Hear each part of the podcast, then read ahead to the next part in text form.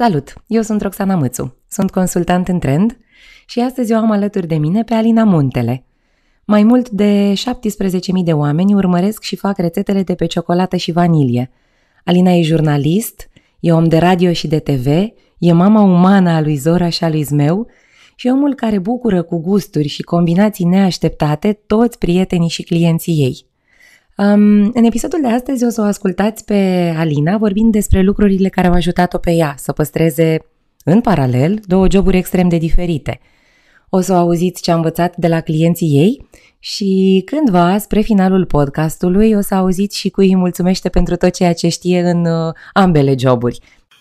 Alina, cum se împacă meseriile de jurnalist de radio și TV cu uh, meseria de blogger culinar. Ele se împacă pentru că le-am făcut eu loc să se împace.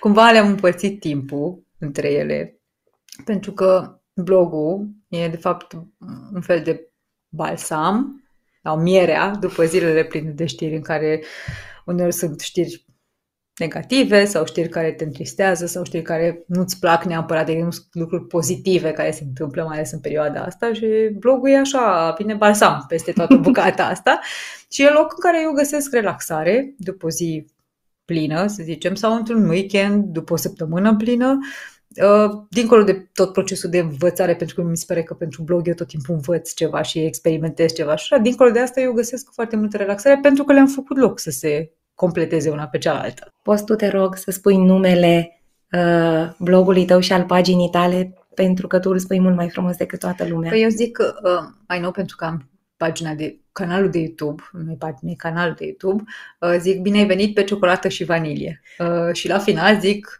uh, găsești informații sau rețeta sau poze sau dacă vrei să-mi lași mesaj pe ciocolată și vanilie.ro sau pe pagina de Facebook ciocolată și vanilie. Care a fost prima? Uh, meseria de jurnalist sau... Uh... Da, meseria de jurnalist, adică ba, cu asta am început. Nu am știut că vreau să o fac, dar uh, mi s-a potrivit și asta mănușă. A fost așa, a venit uh, de niciude și s-a potrivit să fie. Uh, jurnalism am făcut prima dată și apoi cofetărie. Ai avut vreun moment de cotitură în vreuna dintre ele, în, cu jurnalismul sau cu cofetăreala? Of, indiferent de numărul de ani pe care ai într-un domeniu, e imposibil să nu ai în moment în care măcar tu să simți că a fost o cotitură. Poate că nu a fost o cotitură în adevăratul sens, dar tu l-ai simțit că este o cotitură.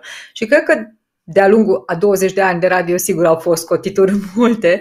De fapt, a fost de fiecare dată când eu simțeam că stau pe loc și că nu evoluez, uh, că trebuie să fac ceva, că nu mai e bine, că poate aș putea să fac ceva mai mult și atunci când eu mă gândeam la asta, de fapt era o cotitură mică, poate că nu era 180, era mic și mergeam mai departe căutând um, lucruri. Și așa am făcut cursuri de dicție suplimentar, uh, așa am devenit voiceover, la un moment dat că eu făceam doar radio, dar am devenit și voiceover pentru televiziune, așa am ajuns să scriu pentru site-uri nu numai din țară, dar și de afară. Iar în cofetărie și în cofetărie, când, uh, să zicem că a fost momentul de cotitură, când eu deja scriam pe blog și uh, simțeam că nu e suficient, adică trebuie să învăț mai mult, nu pot doar să scriu așa niște experiențe proprii, trebuie să, trebuie să vin cu ceva în plus și atunci uh-huh. am simțit nevoia că trebuie să învăț mai mult ca să pot să vin cu mai mult către oameni. Mm. Auzi, um, mai lua repede și m-am dus cu gândul la jurnalism, după care m-am întors cu gândul la, uh, la cofetărie. Am totuși o curiozitate. Ai zis că la un moment dat, în jurnalism, um, simțeai că stai pe loc, că stagnai. Um, ți-aduce aminte vreun moment dintre ăsta, nu știu, ce făceai, în ce an era, ce... Păi, eu cred că prima a fost în 2004, când am schimbat, de fapt, locurile de muncă între ele, în momentul ăla. De, de fapt, am, am plecat de la un radio mai mic și nișat către un radio mai mare, pe care mi-l doream de foarte mult timp și a fost așa o trecere și a fost un boost de energie faptul că eram acolo și trebuia să măcar să arăt că sunt potrivită pentru locul ăla și era ceva în plus pentru mine. Apoi, din radio ăla găseam, am, am descoperit că mulți oameni fac și multe alte lucruri pe lângă și că poți să te dezvolți pe alte domenii și atunci, adică cumva observam la ceilalți că se poate uh-huh. și ziceam, eu de ce să rămân mică? Trebuie să cresc mare. și ce ai făcut? Și am crescut mare. Cât, cât de mare mi-am dat voie eu, probabil, fără să-mi dau seama în momentul ăla, și cât de mare mi-au dat voie alții în realitate, ca să zic așa, că na, lumea academică e una, realitatea e alta. în realitate, de la cine ai învățat sau cum ai învățat? Poate speculezi eu că ai învățat de la cineva. Din școală am învățat principiile de bază despre cum se face radio, mm-hmm. care oricum s-au schimbat de acum 20 de ani până acum, e cu totul altceva. Am învățat furând cumva meserie de la oameni.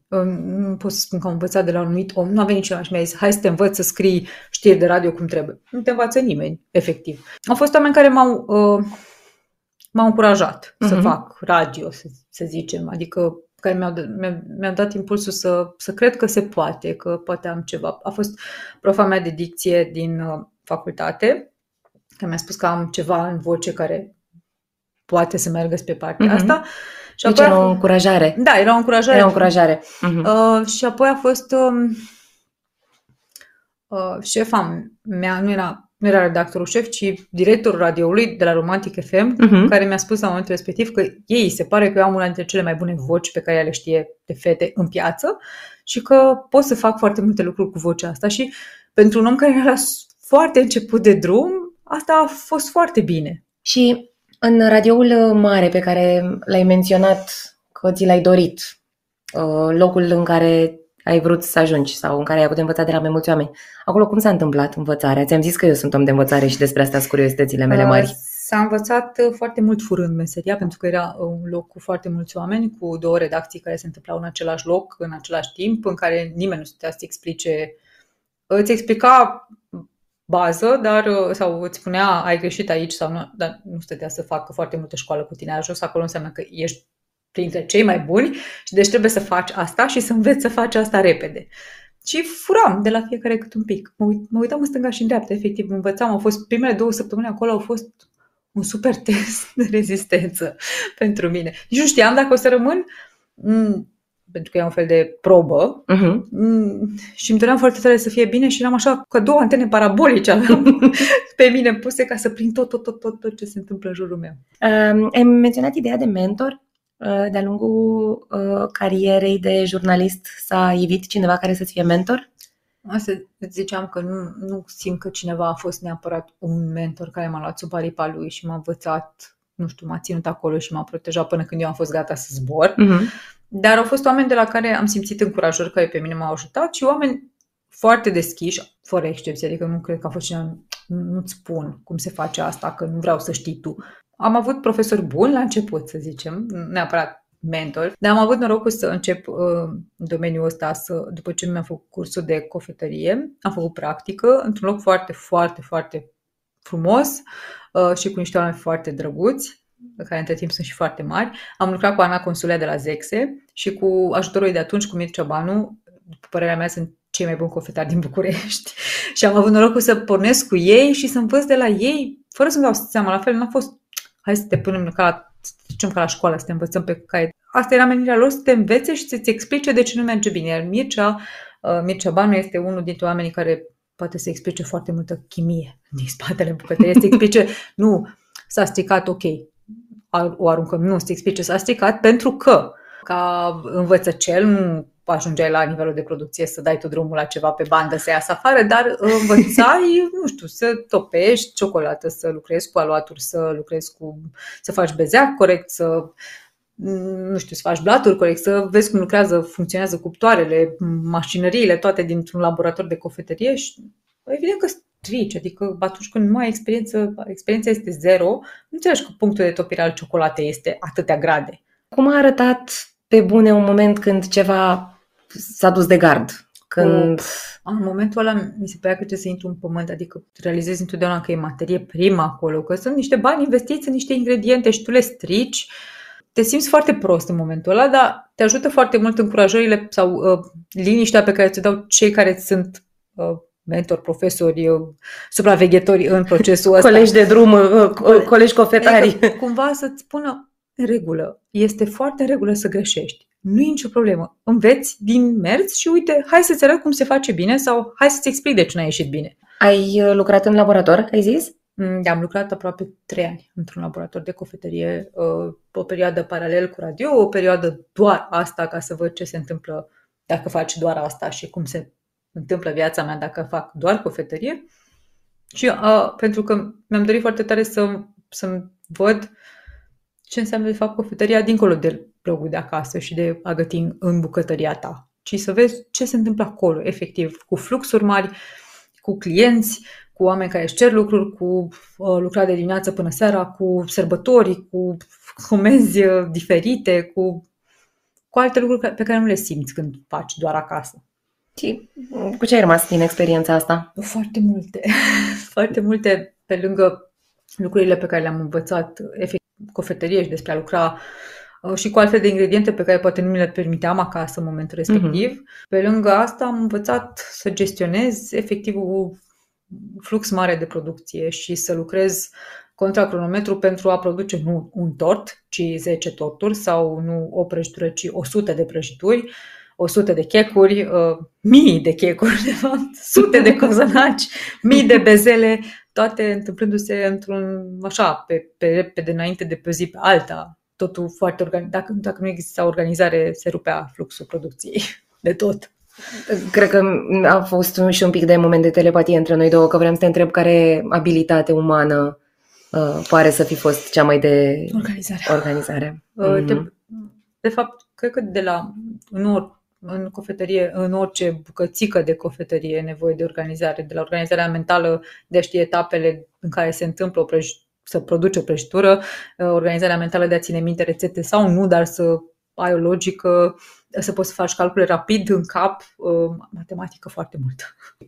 Mm, auzi, să știi că um, o să te întreb mai degrabă de partea de cofetărie, deși eu pe tine prima dată la radio te-am auzit prezentând știri, nici nu știam cine ești. Eu știam doar că ești vocea de la știri, de la matinalul pe care îl ascultam eu în drum okay. spre My Corporate Job de acum um, 5 ani. Da, da, da. da. Fix că vreau să știu care e ultimul lucru pe care l-ai învățat să-l faci în cofetăreală. Um, pe parte tehnică, să, să zicem, că am învățat să fac sfere din ciocolată. Um, m-am uitat la foarte multe filmulețe și demonstrații pe YouTube, am citit despre partea asta tehnică și am, mi-am făcut curaj să încerc să fac și eu efectiv fizic acasă. N-am lucrat niciodată. Mi-e foarte teamă de ciocolată mie. Uh, de, de a lucra cu ciocolata.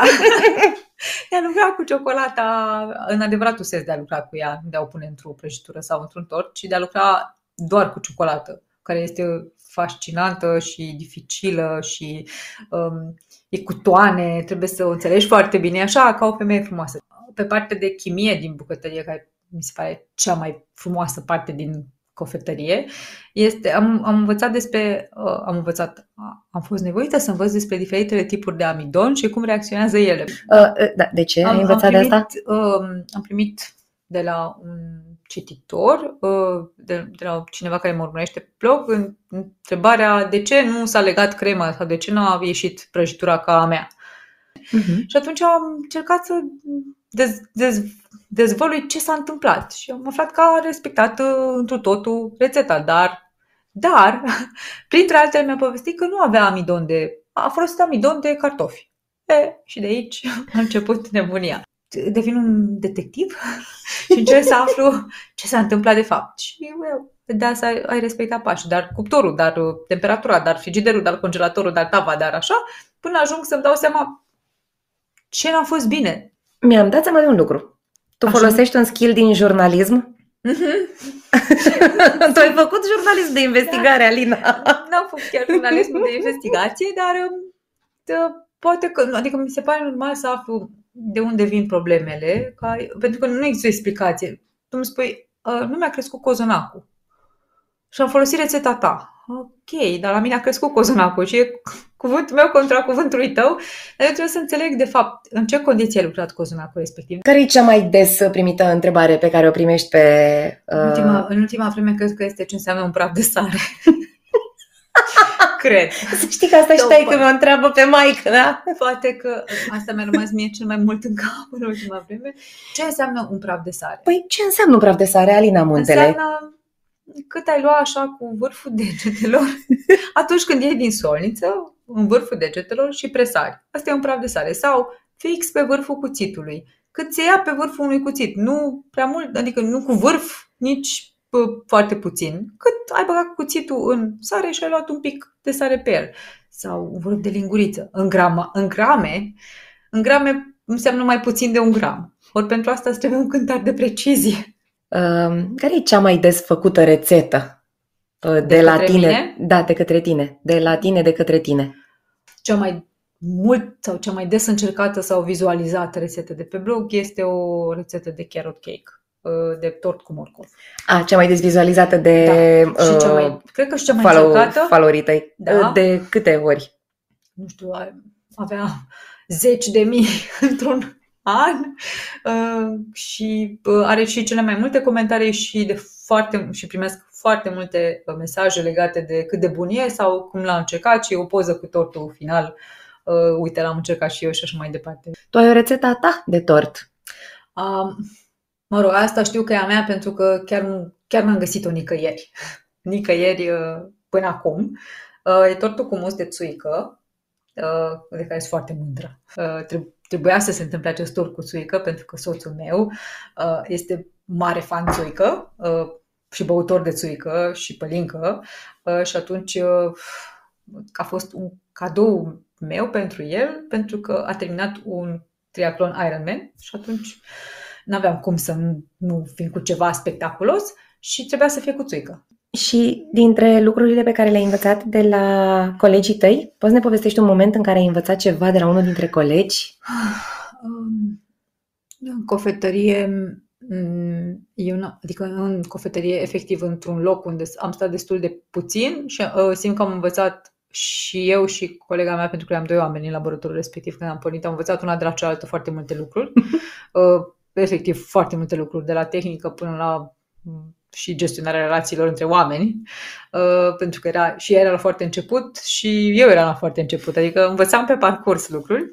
Um, în radio, unde mi-am petrecut uh, mult mai mulți ani și am schimbat foarte mulți colegi, uh, am totuși, de-a lungul anilor, am avut unii oameni care am rămas în aceeași echipă și am lucrat foarte, foarte mult timp. De exemplu, sunt colegă de 16 ani, cu o colegă de bancă, cum ne place nouă să spunem, cu Andrada Fiscutean, care uh, e unul dintre cei mai buni jurnaliști de știință și tehnologie din țară și eu zic că și din Europa de Sud-Est, dacă mă întreb pe mine.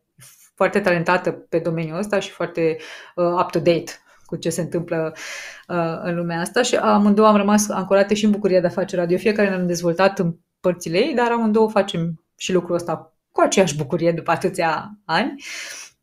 Uh, și mi-am dat seama că de la ea sau datorită ei sau prin ea, pentru că am fost lângă ea și în atâția ani și ea e atât de pasionată de meserie și eu mi-am dorit să fiu și mai bună și mai deschisă și mai up-to-date.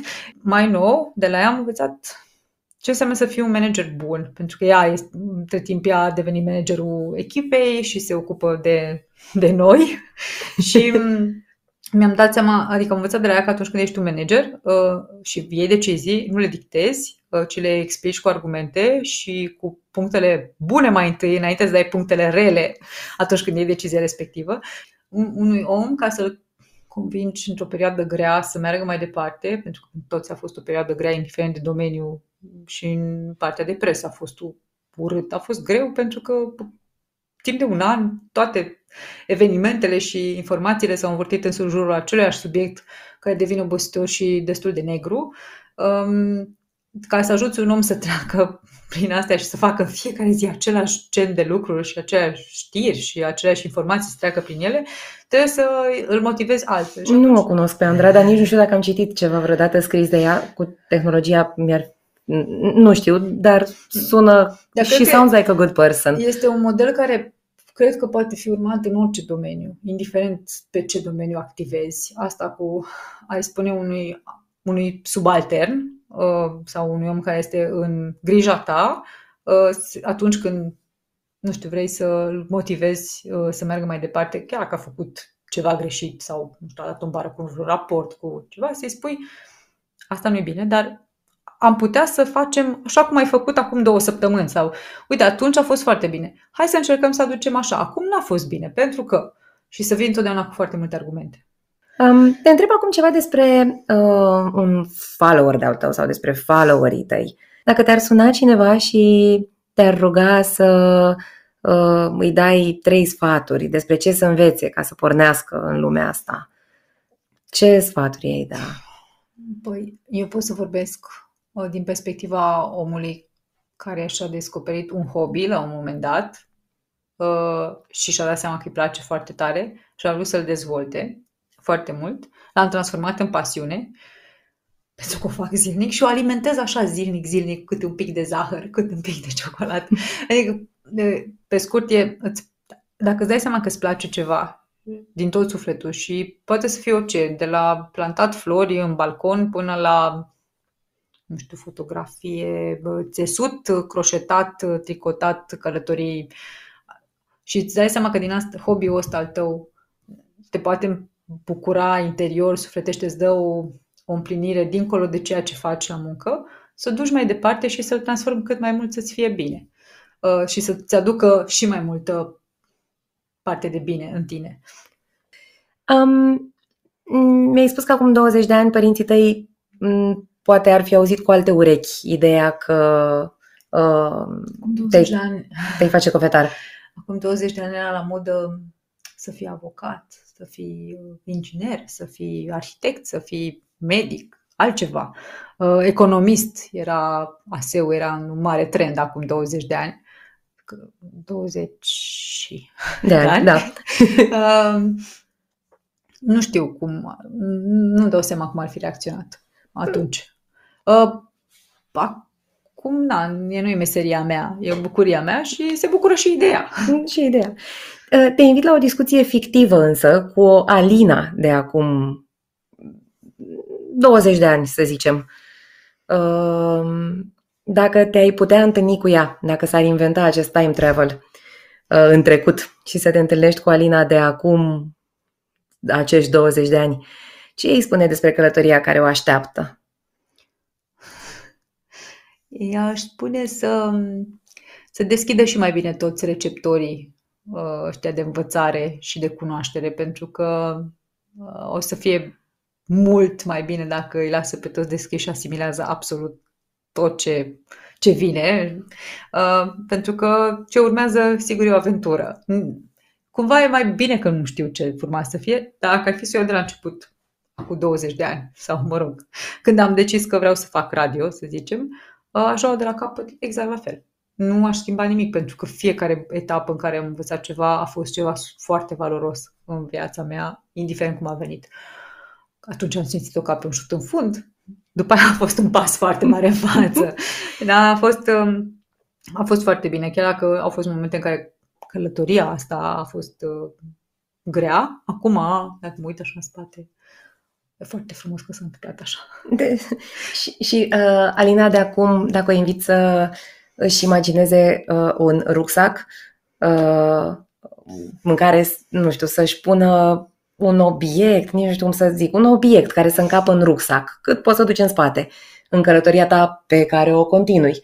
Um, ce alege? Să, ce ar alege Alina de acum să ia în rucsac? Um, ar trebui, dacă stau așa să mă gândesc, ar trebui să aleg între două obiecte uh, care, despre care eu cred că m-ar ajuta să merg așa în călătoria asta frumos. Uh, primul ar fi un cântar.